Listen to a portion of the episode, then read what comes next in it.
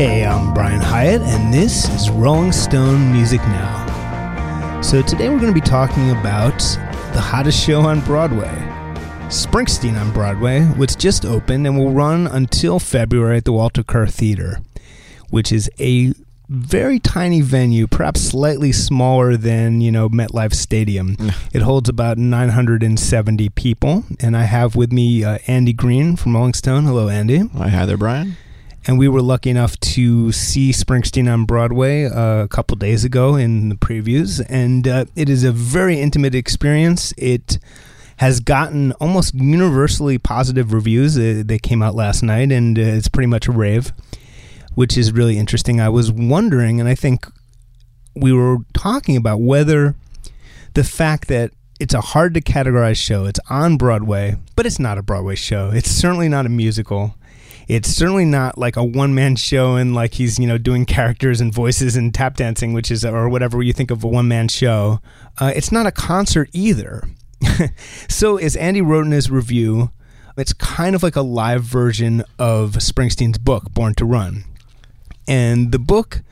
For those who read it and for those who didn't, I mean, it, it's this very vivid look at sort of the real Bruce Springsteen, the Bruce Springsteen the person as opposed to Bruce Springsteen the persona.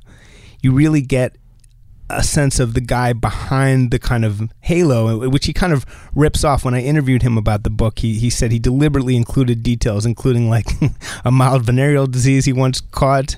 Uh, he got crabs and gave it to his dad. He, you know, that I mean, he put that stuff in the book for a reason, which was like, I am a human being. I am not this like just this American icon. I am an American icon, but there's like a real complicated, flawed human being beneath this, including a human being with like a really complex psyche and some really complex stuff going on in his background, which, if anything, is underplayed, I would say, in the Broadway show. I mean, for example, in the book, what you find out about his father, Douglas, is that contrary to just being sort of a hard hat, hard ass, like, you know, a, an old timey blue collar conservative guy was mad about his long haired son actually was also mentally ill. I mean, flat out. That's what he reveals in the book. And in the show, he kind of pulls back on that. You uh, right, Andy? I mean, yeah, I would think that's definitely true. I guess with the show, there's not a lot of space for that much nuance about each character, right? And also, he just doesn't maybe want to get quite as intense as the book. Right. I think it would be as it is. It is a very very intense and emotional experience. I think if you get into the the the deep darkness of that stuff, and I'm sure he played with it and realized, you know, it's like you know what I'm hinting at it. It's enough. And but to get back at, to what this show is, it is a combination of spoken word passages, which was sort of inaccurately reported in advance to be him quote unquote reading from the book. That's what sort of the New York Post leak said. He's gonna. It almost seemed like it was meant to demean the show the way the, the yeah, Post was reporting it, it. It was first seen by people as sort of a weird book tour of sorts. He'd sit on stage and be turning pages and be like wearing reading glasses or something and doing a full on reading, which is not the case at all. Not only that, not only is is there no book in front of him, uh, thankfully, but he's also the spoken word pieces that he's doing are actually either brand new or substantially edited or altered from the book. And I, I, think, Andy, your close analysis was the first place to really realize that. I think a lot of people in their casual attendance to the show assume that the things are from the book because they're similar to things in the book. Yeah. But no, he, he, he may have intended, for all we know, to have done things straight from the book, and then as soon as he started to do that, he realized that they were gonna, weren't going to work exactly as spoken word pieces. Yeah, he had to condense things. So I recorded the whole show just for myself, and I which and I, I, searched for small passages in the book, and they weren't there. I, I, became it was very clear that he had rewritten a bunch of it. And at one point in the show, when he does read out of the book, he says he's doing that. He's like, "This next part is from the book." Right, and so it's a combination of spoken word stuff, and then song performances. He does sing songs. He's not just sitting there talking. Yeah. But uh, it's extremely striking when he gets on stage. He comes out, and I, will just set the scene a little bit. So it's a 970 people, most of them extremely hardcore Bruce fans and some critics. Uh, We were at the critics preview, obviously. Yeah. And there was an air of extreme excitement in the air. Uh, the, there was a, a, a woman behind me. Everyone was trying to be kind of cool about it. And there was a woman behind me, and I can do a Jersey accent because I'm from Jersey. Uh, she's like, she's like, I can't even over here. Bruce is gonna be on stage right there in two minutes, and then Yeah. everyone laughed because you know it's like it broke the yeah, playing cool. You know, huge excitement, yeah. but that he walked out so nonchalantly that there was no standing ovation when he walked on stage. He and I think part of it was the whole show. It's this undercutting of the myth. It's a, it, like I was saying, it's an attempt to show. So he walks out, and instead of the only time I've ever seen this, well, th- there might have been shows. Can you think of a show where you saw Bruce Springsteen walk out and just start talking instead of starting to sing? Uh, yes, actually, it's an obscure story, but I was in Cincinnati when You there fucker. was Yeah, a, go on, when yeah. there was a when there was a protest against the city because it was there were huge racial problems and there was a protest and there was a sort of boycott of sorts and he walked out on stage and he gave a speech to begin the show. Fine. Other than that, Yeah. it is extremely unusual for him to come out and just talk. Yes. It's certainly not what you'd expect. So he, he comes out and without spoiling it, comes out and he goes like DNA, and that's a, that's the first. So he starts this rap about what it takes to you know rock a stadium to become that guy, and he lists he lists a bunch of things. He starts off with DNA. You could feel this palpable thing go through the audience, and be like, what the hell is this? You know? Yeah, and they which don't is know what how- he intends. You know? Yeah, and then he starts singing, and the and the audience they were confused at parts. It's this weird energy of like, do I clap? Do I sing along? Do I sit silently? The- answer, by the way, is sit quietly, Yes. be quiet. It's not MetLife Stadium. Seriously, shut up. It's, and it's keep Broadway your show. phones in your pocket. they tell you no phones out, but they don't really enforce it. So there are people around me that were trying to not use their phones, but after like 20 minutes, the desire to just take a picture of him right there is so strong they couldn't stop themselves. Oh, and you know, part of the thing is having the experience. It's a small thing, but have that unmediated experience for once. Don't you can't look at your phone. You can't just just, just sit Yeah, there and just- experience it in the moment. Yeah, Imagine that. I- Bruce should jump off the stage and wrestle them off off the. That would be a good part of the show. Yeah, I mean, at the Bob Dylan tour, if you take out your phone, they dive on you. Here, they weren't doing it. I did see one person get chastised. Actually, Okay. yeah. Uh, In fact, more than one. So I, my I was problem. so dead center that they couldn't get near Um, me. Yeah. and these seats were too good for him to notice this. saying, but I was but I was saying that yes. So it, it was very intense and it was very unique and very hard to categorize. It. So he started out with the song "Growing Up," and he played it. Uh, you know, everything was just him, except for uh, Patti Scialfa came out for a couple songs, but otherwise it's just him, a guitar, and a piano. And interestingly, he played Grown Up much in the same way that he auditioned with the song Growing Up many, many years ago in 73? Two. 72. Uh, the album came out in 73, but 72, he auditioned for John Hammond, the legendary John Hammond, who had discovered Dylan, would later discover Stevie Ray Vaughan. And he, Bruce came up with his manager and an acoustic guitar and performed for John Hammond. And that is what Bruce started as. And, you know, I think we, one of the things we want to do in today's show is get into that, is that a lot of people reviewing the show seem to think that Bruce Springsteen is a stadium rocker doing an acoustic show for basically the first time. That is not accurate. Bruce has an entirely different side of him as an acoustic performer, often a solo acoustic performer. It's he did two whole tours, the Ghost of Tom Joad tour and the Devils and Dust tour as a solo acoustic act. He also when he got his record deal, he had been he had broken up his bands, and he talks about this in the book. He had broken up. I, I guess the Bruce Springsteen band was the band he had broken up, right? Uh, yes. So they caught him in the moment that he was getting his record deal, and it was actually part of it. He said was conscious. He wanted to be signed as a solo artist. So anyway, so he goes into John Hammond, and amazingly, we have that version he played growing up uh, in a in a Columbia studio. I think it's probably this is actually the version the day after he met John Hammond in his office.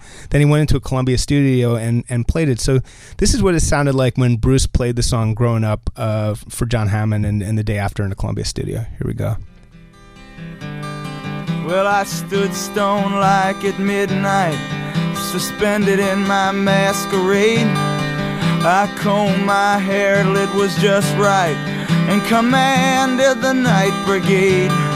I was open to pain and crossed by the rain, and I walked. So what's cool is that the version he plays in the Broadway show basically sounds just like that. Yeah. And then in the concert versions of growing up over the years with the East Street Band, he would often stop and tell a story. The band would break down and and I want we wanted to talk about that as well. People were surprised by all the storytelling in this show, but again, not a new thing. It's just not something he'd been doing a ton of during these stadium shows with E Street Band Yeah. over the past few years. Yeah, in the post reunion era of the past 18 years, he sort of stopped that part of his show. If he if he did something, it was sort of rehearsed in the middle of Freeze Out or something. He would do a whole rap, but this period of long stories stopped. But in the 70s and the 80s, it was a big part of his show.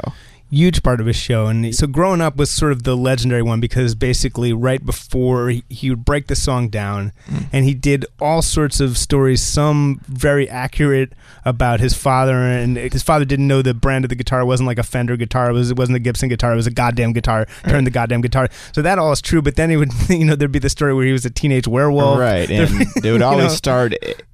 And there I was. and Right. Yeah. And so it was always an opportunity. I remember he did one in, in 2009 in Buffalo, which was one of the last shows with Clarence Clemons when they did Yeah. the full Greetings album. He did it was about Yeah. sort of meeting Clarence, and that was a, a beautiful moment. But anyway, he went in in growing up on in the Broadway show. At the same point in the song, he stops it and, and begins telling a, a story about it, you know, about his childhood. Yeah, it was a very moving thing, and it was a real flashback. And the best part of the Clarence Clemons book, which I thought was a flawed book, is when Clarence talks about his ability as a storyteller. That they would be in a bar or something, and Bruce he would just fixate on a person and just tell a whole story about them. It's a part of his persona that that's always been there. It's just been laying dormant for a very long time. And basically what the book proved is that he's a really good writer of prose. And that comes out in this. But it's, it's also it, it picks up again on this sort of level of, of emotional honesty and, and detail. And then he put you know so then he, he goes from growing up to uh, my hometown. And again these songs and as you said in your, in your review these songs take on a whole new depth and meaning when you hear them in the context of these stories about his life. He in my hometown, there's a line about uh, you know closing down the textile mill across the railroad tracks. He just to make it like an iota clearer. He call he says closing down the rug mill, Right. And then after he plays, he goes, "My dad worked at that rug mill." Uh-huh. you know and then he talks about all the different jobs his dad had and you start to this three-dimensionality starts to happen it's not just an Yeah. icon it's it's a human Yeah, being he describes his first house where he lived with his grandparents and the street and the, the and the church next door and the tree outside of it. He goes super vivid with his earliest days. What's cool is you know my hometown. He moves to the piano, um, and that's the the joke is typically he might be sliding across a giant stage or whatever, climbing the rafters. In this show, the he shuffles the seven feet between the piano and the microphone in front, and that's all you get. And he might sip a water. That's like the the full. So all the intensity is in the emotions and in the performance. There's no physicality to it at all, which is actually really interesting. Imagine you're one of the most physical performers of all time, and you strip away that aspect of what you do, which again is something he has done before on his solo Right. tours. But that energy is still there. It's just it's just concentrated and funneled. Right.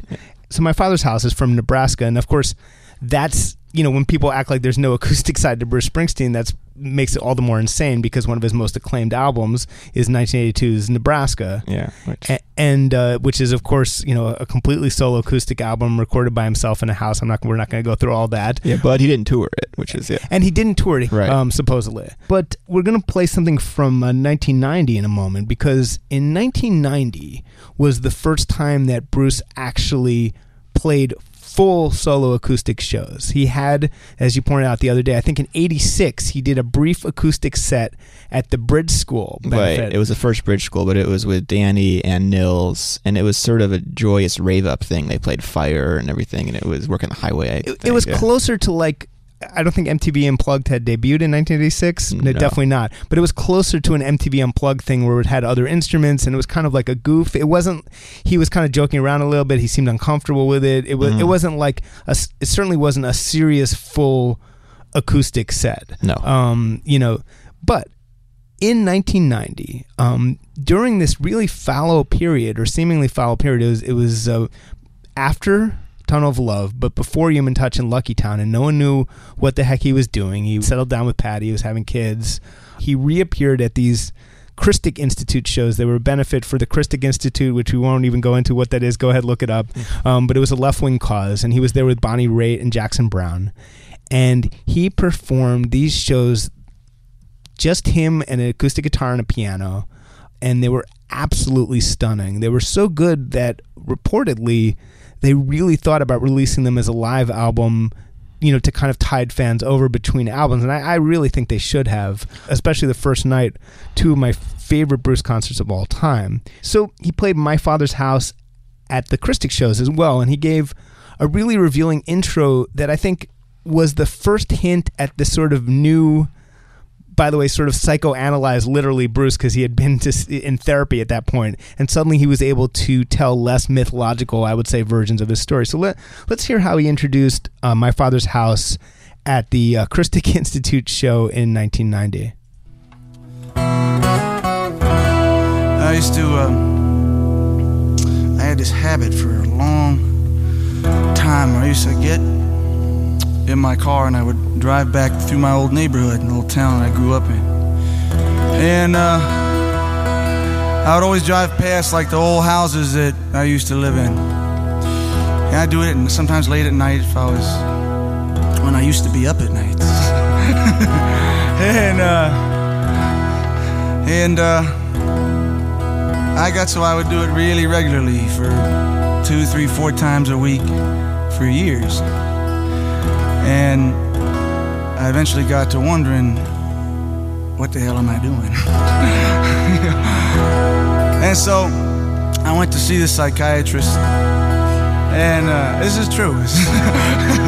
and uh, and um, you know, I sat down and I said, you know, Doc, uh, for years I've been getting in my car and I drive back to my town and I and I pass my houses late at night and you know, what am I doing? and he said, I want you to tell me what you think you're doing. So I said, Well, that's what I'm paying you for, you know. So he says, Well, what you're doing, he says, is something bad happened. And you're going back, you know, thinking that you can make it right again. Something something went wrong and you keep going back to see if you can fix it or somehow make it right. And I sat there and I said, That is what I'm doing. And he said, Well, you can.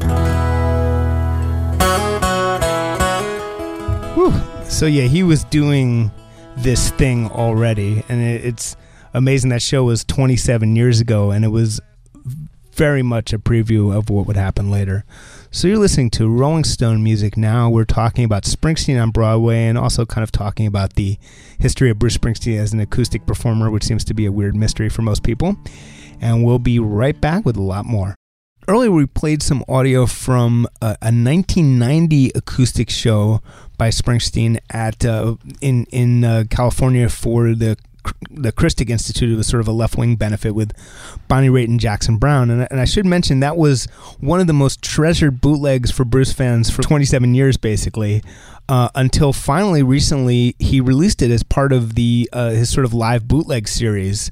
So you can officially buy that in better sound quality than it's ever been before. That's what we played it from, and it's uh, at live.brucespringsteen.net, I believe, and you can buy that and a million other Bruce shows. And it's one of the core things, honestly, that a veteran artist has done in, in recent years. Uh, sharing this kind of awesome archive. So Bruce then played one of his most obscure songs, I would argue, which is a song called The Wish. And The Wish is a song about his mom.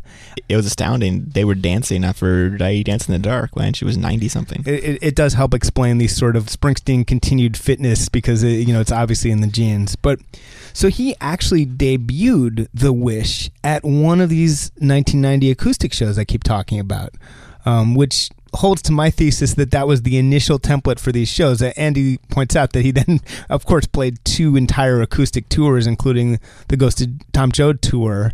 Uh, so those those would also be templates, obviously. But th- this was the initial start of this side of Bruce, at least as a live performer.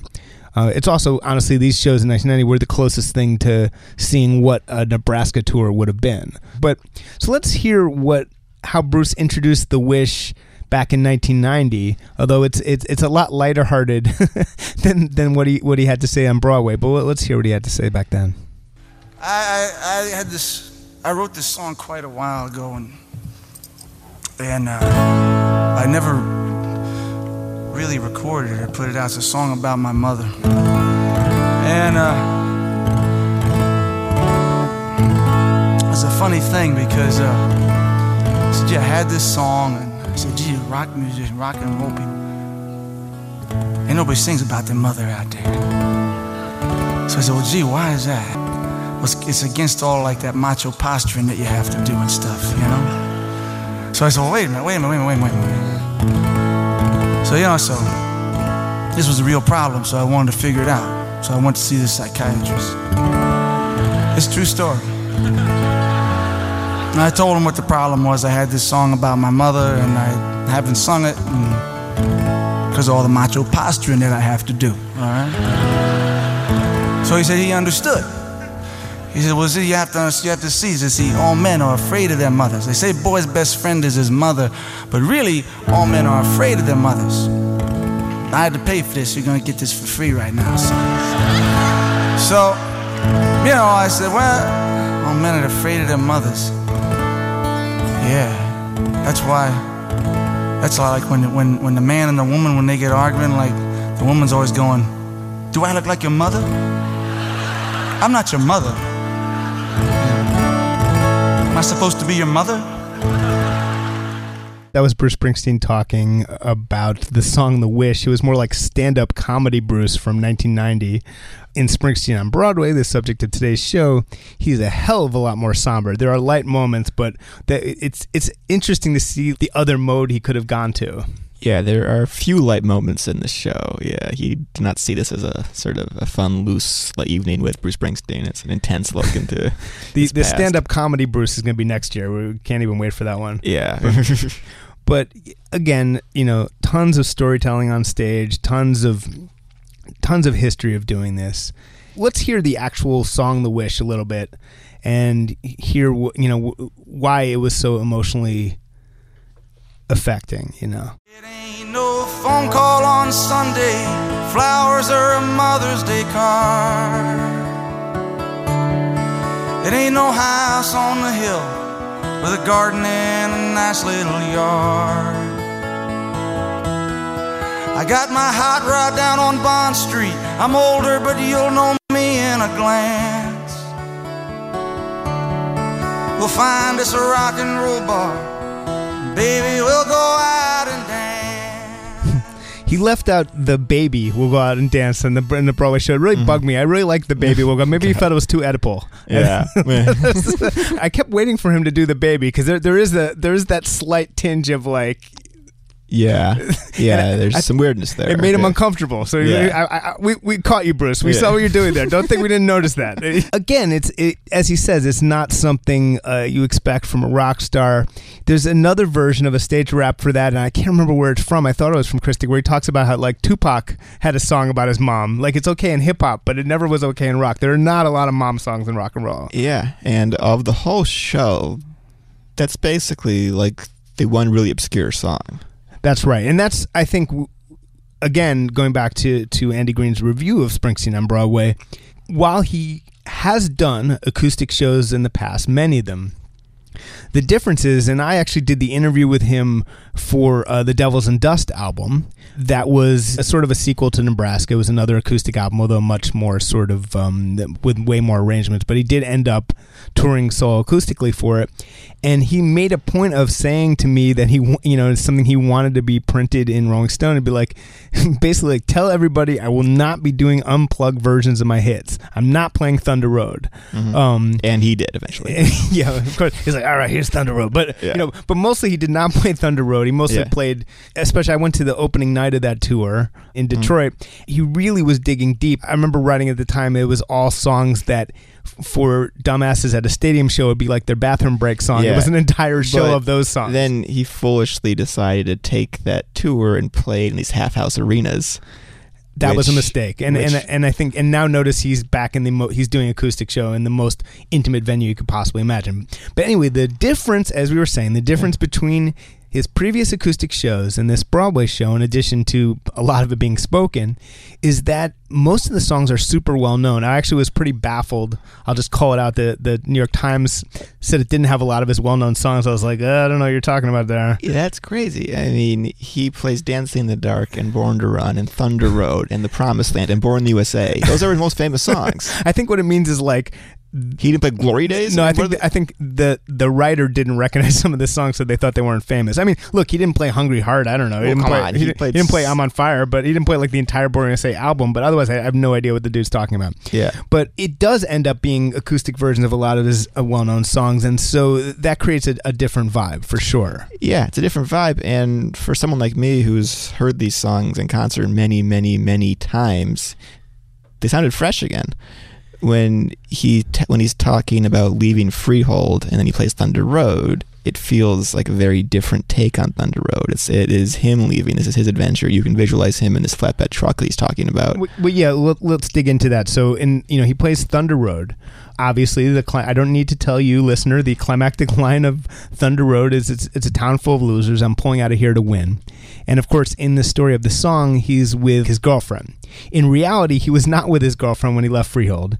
He was lying on a mattress, as he recounts in his book and as he recounts on stage. He was lying on a mattress on the back of a flatbed truck upon which he had, you know, put all of his possessions because he and his friends had had taken over his childhood house when his parents moved to California. So they basically turned his childhood house Into like a flop house. into like a hippie flop house, which was not popular with the town of Freehold. But then he he left, and then when he tells you this story, and then goes into Thunder Road, suddenly you see, okay, here's the real life thing, and here's the song version, and how they connect and don't connect, and it's just totally different. Sounds totally different. Right. And you sense how he had nothing to lose, really. That his family was gone. He said that he didn't see his sister. His parents were on the other side of the country. He was just completely alone and by himself, and he was, but he felt so free. And a rare funny moment is when he's saying that so many of his songs, he's born to run, it's a town full of losers. He has to leave the town. He has to leave. He has to leave. He has to leave. He has to leave. And then he says, "And I live ten minutes away From his now. hometown, Yeah, yeah. Hometown now, yeah. Yeah. So right, it, which is true. It's literally a ten minute drive. Yeah. Yeah. Um, so, and that goes back, by the way, to uh, the way you started re- your review and something he says very early on, which is he never did a day's worth of quote hard work in his life. Mhm. That that's all he's saying about, but he never had an honest job in his life. Yeah, Uh, and and that he's a he in some sense that everyone in Asbury Park is a little bit of a fraud, and he was no exception. Yeah, but then then the weird thing is that this play, as he said in an interview, is sort of his first job. He has to be at the same place for months on end and start at the same time and do the same thing. It's like a job now. Right. So I'd imagine for a touring musician, it's also an incredibly pleasant change that you just know where you have to be. You don't have to be in the hotel. You just, you know, and, and I wonder also, it's a whole separate discussion. I wonder how many other people are going to be trying this now. Yeah, it got such great reviews. It's making so much money, and there's no production expenses really besides paying for the theater or something. I mean, Well, it is really funny. And I'm sure you two would be the first to admit this. It's really funny to compare this to Spider-Man: Turn Off the Dark because it's it's maximalist versus minimalist, and yeah, and comparatively, it's a hilarious difference in sort of effort in some ways. Yeah, I mean, not, not that he didn't work hard on this, but it, you know, there's, you know, they were trying to basically reinvent the Broadway musical. they were, they were trying to make like, and not just them, uh, Julie Taymor as well, but they were trying all these technical innovations. Yeah, and Spider-Man's falling from the and ceiling. spending tens of millions of dollars to break the laws of physics almost, and watch men Right. fly to the ground and almost die. They were they were trying to give people actual Spider-Man powers, you know, and, and make re- real Green Goblins and all this stuff. And it was, uh, despite their best efforts, obviously a massive failure, It was a cataclysm. fiasco. It was a And fiasco. with one percent of the effort. well, not the effort, but the sort of Or- or the complications. Yeah. The- with a U2 thing, that was years and years and years and years of work. so, so you have two options. You can like, you know, you can spend five years trying to basically create a real Spider-Man and write an entire show from scratch and hire all these people, or you can just walk out stage and be Bruce Springsteen, and obviously that, that works better. So what you've mentioned, and other people mentioned, is in Springsteen on Broadway. Around halfway through, we got to Thunder Road, and then the next is the Promised Land, which he introduces with the amazing Yeah. story of traveling cross country to play New Year's Eve in California. But after that, all of a sudden, It the- switches. Yeah. It switches. he the last story you hear that's going in this chronological order is is on New Year's Eve, 1969, which is he's not a 60s art. You know, it's really early, and as soon as the 70s start, the whole structure changes. The life story stops. yeah. And he he jumps to Born in the USA, and it's a little bit you're like, oh, okay, well, now we're in the '80s, and he performed it in a version we've heard before with with a lot of like very aggressive um, slide guitar and a, a, quite a mournful air. Let's hear it. You end up like a dog that's been beat too much. Do you spend your life just to cover it up? I was born in the USA. I was born in the USA. And I think he he explains the most clearly ever exactly what's going on in this song because he he cannot say enough times over the years that it's a protest song. Interestingly, some of the reviewers who were somewhat new to Bruce were like, "Oh, you know, he for the first time I really felt it was a protest song," which just shows he really does need to make this point over and over again. But one of the things he, he also calls it a GI Blues, which is kind of a funny Elvis reference. But what I thought was interesting was he finally explains it. It's like he's sick of people misunderstanding this to the point where he now just had to explain it almost to death, but not quite. Where he he actually says, "Look, the verses born down in a dead man's town. First kick I took when I hit the ground. I love that people think that's a happy thing, uh, you know. But but the verses are you know the problem. It's what's happening to him, and the chorus is just him stating the narrator stating the only fact that can't be taken away from them. They mm-hmm. were born in the USA. It's like what they have left. But I mean, he's never actually kind of had to go as far as to be like, here's what the chorus means. God damn it. Yeah, know? I think that in all the hundreds of times he's had to explain that song, that he's never phrased it like that. he was assuming that people would get that, but obviously they haven't. So he said it, and it's like, okay, thank you. That now, now you can really throw that at anyone who still under, misunderstands that song. And then he plays 10th Avenue Freeze Out and talks about the E Street Band and uh, most movingly Clarence and, and about his friendship his friendship with Clarence Clemons and everything that Clarence meant to him. Uh, and then there's a segment where he and Patti Scialfa sing "Tougher Than the Rest" and, and "Brilliant Disguise" from Tunnel of Love. And then we're kind of going quick. It's- He he kind of he plays "The Rising." Um, he plays "Long Walk Home," which we should talk about for a minute. "Long Walk Home" is a song for Magic, right? Yeah, it's Magic. It was debuted on the Seeger Sessions tour. He wrote it in 06 at the height of sort of the anti-war movement against the Iraq War.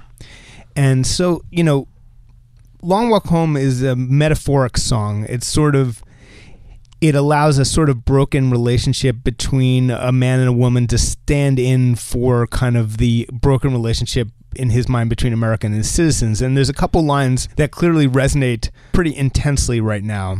The flag flying over the courthouse that says certain things are set in stone, who we are, what we'll do, what we won't. which has know? been quoted recently by Rand Paul as a favorite of his. Jesus. Okay. Well, Bruce does talk a little bit about the sort of political era in this in this show. And uh, you know lightly he touches on lightly he does not say the word trump. I mean that said his views on trump are quite clear. He said to me before the election that trump is a moron. Uh, he, he said that in like last october. And he actually he got on the moron train early. I think he was the the first Yeah, he to- was he beat before tillerson, Tillerson. before tillerson he called him a moron which I, I see people have pointed out. You know it's, the republic is under siege by a moron was his quote. Um, so it's not like his views on trump are a secret. But I think he, he said he doesn't feel the need to write a Trump bashing song. And rather than bashing Trump, he, he kind of hit what I would call an Obama esque, extremely Obama esque note of optimism. He pointed to the Martin Luther King quote that Obama is also extremely fond of, you know, that, that the universe, That the, arc, of the, universe the bends- moral universe is long but bends towards justice, which has also been quoted a lot recently by Bono. yeah, cool. You know, Bono, Rand Paul, everyone's uh, taking Bruce's thing. But, and he basically is like, I think that's true. Then he goes, I hope that's true. And then he's like basically saying what, you know, the most optimistic twist, which is that maybe this is just a bad That- chapter. Yeah, You know, and he talks about the torchlit parades of the neo Nazis recently, but it- it's all very quick. It's like forty seconds of a two-hour show. He's talking about this stuff. but I think it's more like this songs stand as, you know, in contrast to the era. And it's, the show could be seen in a whole as sort of a pep talk that everyone needs in this era. Yeah, you know and and i will say in the rising in the acoustic version for me it's like i mean my god the song the rising is about a firefighter going up the stairs To a certain of uh, to die in the World Trade Center. That is what the song is about. Yeah. And the bridge, you know, uh, you know, a, a dream of life comes true me. It's like the moment of his death, and Yeah. he's picturing his children as he dies. I mean, that for me, hearing that acoustically, it's like Jesus, the balls to write even write that song and to make it great. You really feel because I mean that that is really in some daring and intense territory. The dude is dying during the song. And Yeah. to hear that bare and stripped to its lyrics that was one of the most powerful moments. Although it's it's weird because there's a part when you know someone is supposed to be going a dream of life in background vocals Yeah. and he's doing it himself and you sort of want Nils Lofgren like- there so anyway so Springsteen on Broadway was uh, a pretty intense experience and you know it, it's sold out but if you somehow get your hands on tickets I would advise going. And I imagine there's going to be some kind of version available for sale I, I, or, or a TV special or something. I can't imagine this stays strictly on Broadway but I've been here with Andy Greene talking about it, and uh, I'm Brian Hiatt. This has been today's Rolling Stone Music Now. We'll be back next week uh, here on Sirius XM's Volume Channel 106. And in the meantime, you can download us as a podcast wherever you get your podcasts. And you can also subscribe to us as a podcast, and I hope you do. And you can try to leave us a nice review on iTunes. And I, I did want to say to all reviewers who have complained that we don't play full songs on this show, I wish we could, but we can't. We can't on Sirius. We can't as a podcast. It's a licensing issue. Uh, we just, unless you have a few million dollars for us to license out the songs, in which case we'd be glad to do it. We just can't. So, uh, you know, keep in mind that we would love to do that for you, but we just are unable to. But in any case, we'll be back next week with more Rolling Stone music now and no full songs, but as many clips as we can. And we'll see you next week and have a great weekend.